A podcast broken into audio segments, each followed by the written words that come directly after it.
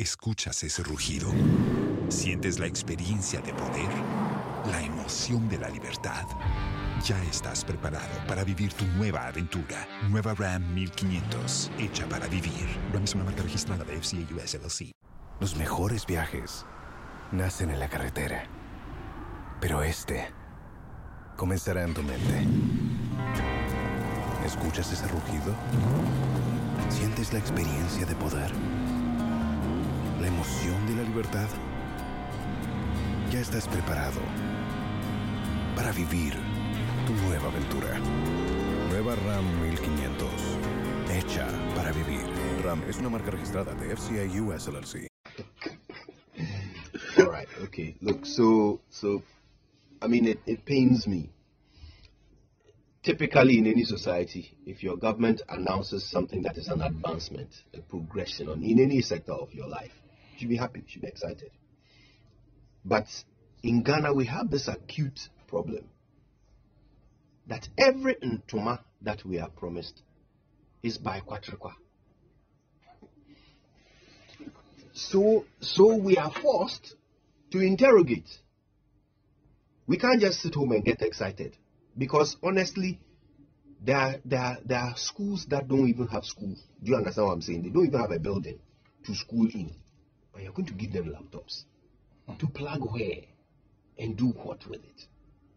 Right? So you make a promise like that. Naturally, you have to expect people will ask you, How in God's name are you going to do it? The child doesn't have a desk, you are giving them a laptop.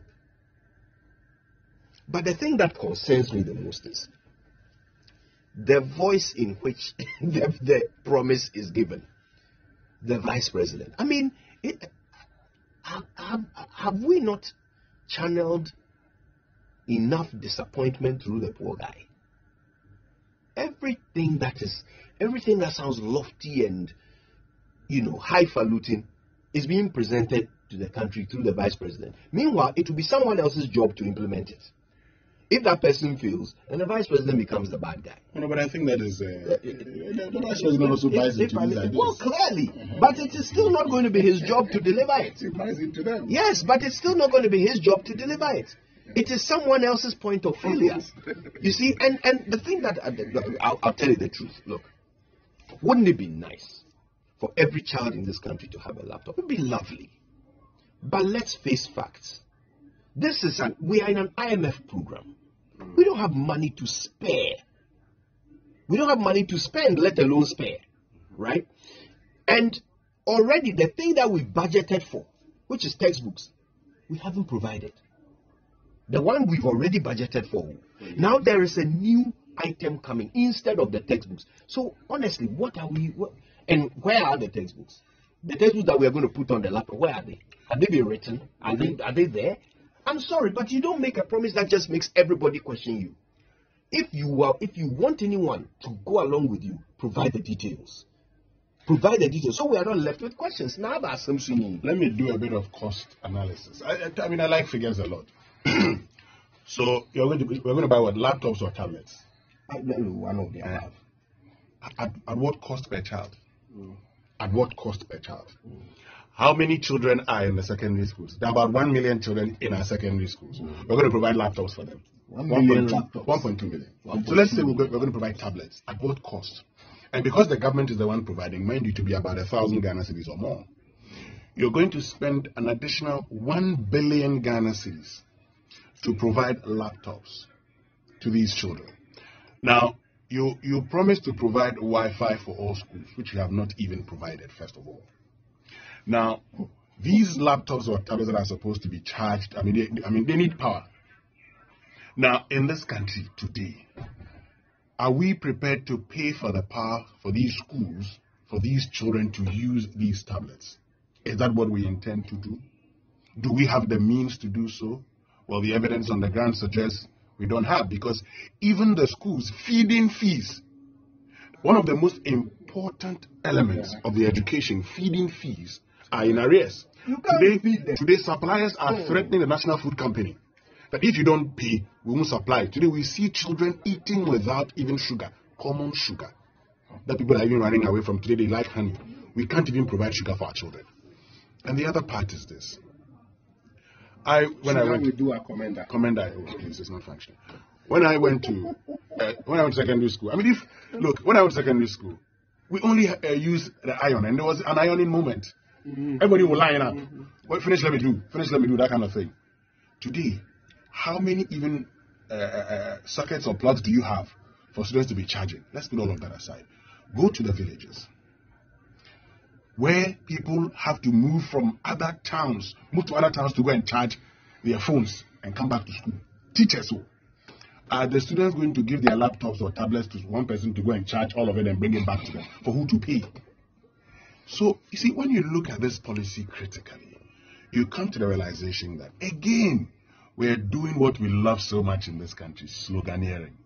We put one in there, we debate it, draw the attention away, and we come back. But who said, okay, so what's the succession plan?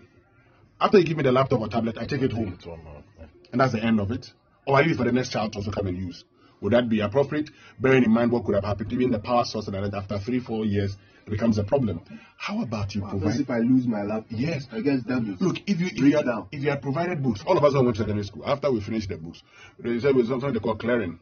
Mm. You go and hand over your books, and then they claim so you can come for your results. You clear the laptop. Otherwise, you will get your results.